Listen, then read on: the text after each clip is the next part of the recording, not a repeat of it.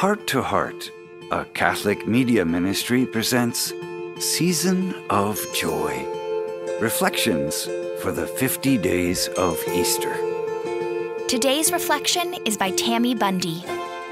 Tammy is the author of several books, including Lessons from the School of Suffering with Father Jim Willig and the recent picture book Lullaby Prayer. Her weekly column has appeared on EWTN Global Catholic Radio.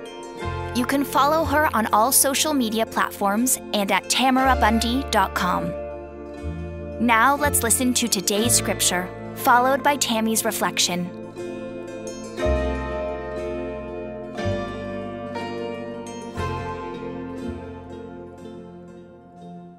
The Holy Gospel according to John. When it was evening, the disciples of Jesus went down to the sea, embarked in a boat, and went across the sea to Capernaum. It had already grown dark, and Jesus had not yet come to them. The sea was stirred up because a strong wind was blowing. When they had rowed about three or four miles, they saw Jesus walking on the sea and coming near the boat.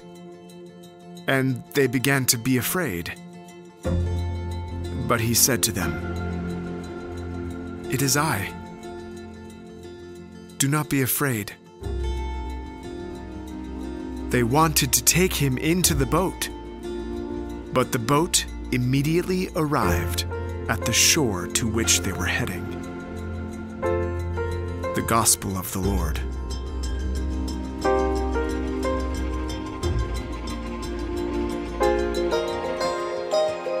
Seeing Jesus in the midst of the storms of life is such a comforting reminder, isn't it? I mean, it's easy to feel the presence of God in the sunshine when all is going well. We feel so blessed, so assured. But those days when those storms roll in, they can really rock us. They can really rock our faith. I love this gospel, the disciples in the boat. The timing of it all seems to echo in my life. They just come off a miracle, the multiplication of the loaves and fish. Can you imagine how confident they felt when they were witnessing the whole thing? Can you imagine what was in their heads? Wow, we are in the right spot. We are certainly blessed. It must have been so easy to believe in the power of Jesus when you're standing right there seeing the miracles firsthand. The sun was truly shining on them. And how natural would it have been for the disciples to ask to stay right there with the proof of the miracle, with the people who also saw and believed the miracle? I'd want to dwell in that moment. Can I just bask here in the glory of you, Lord, for just a little while, please?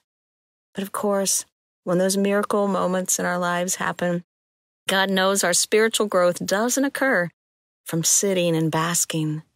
It usually occurs when we're tested and nobody likes to be tested. Not too long ago, I was basically basking in God's goodness. Life was good.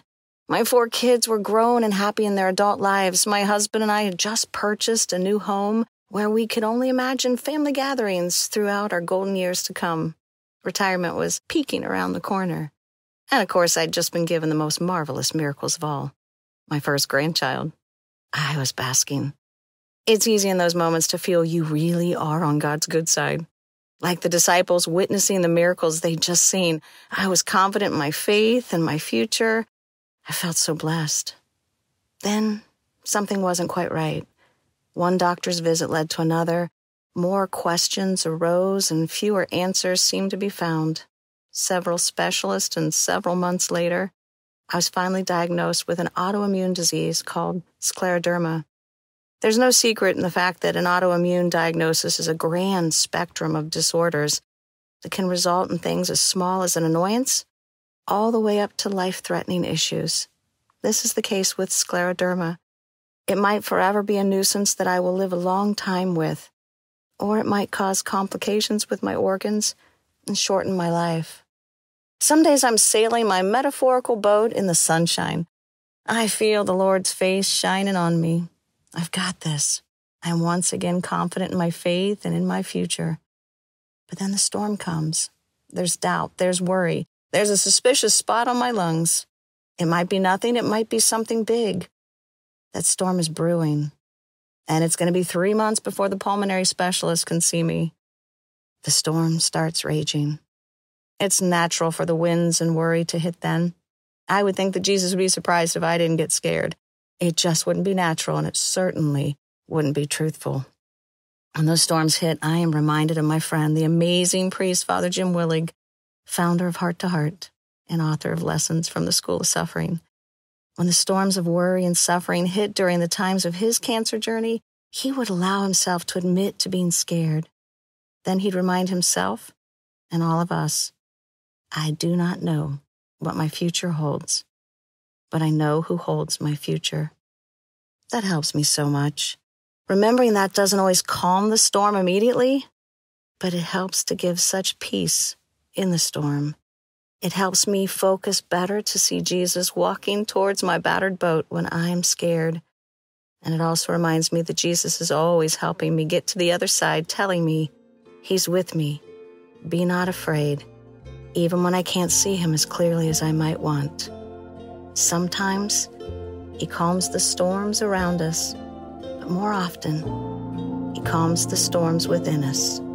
All we need to do is call on Him and then keep our eyes and hearts open wide.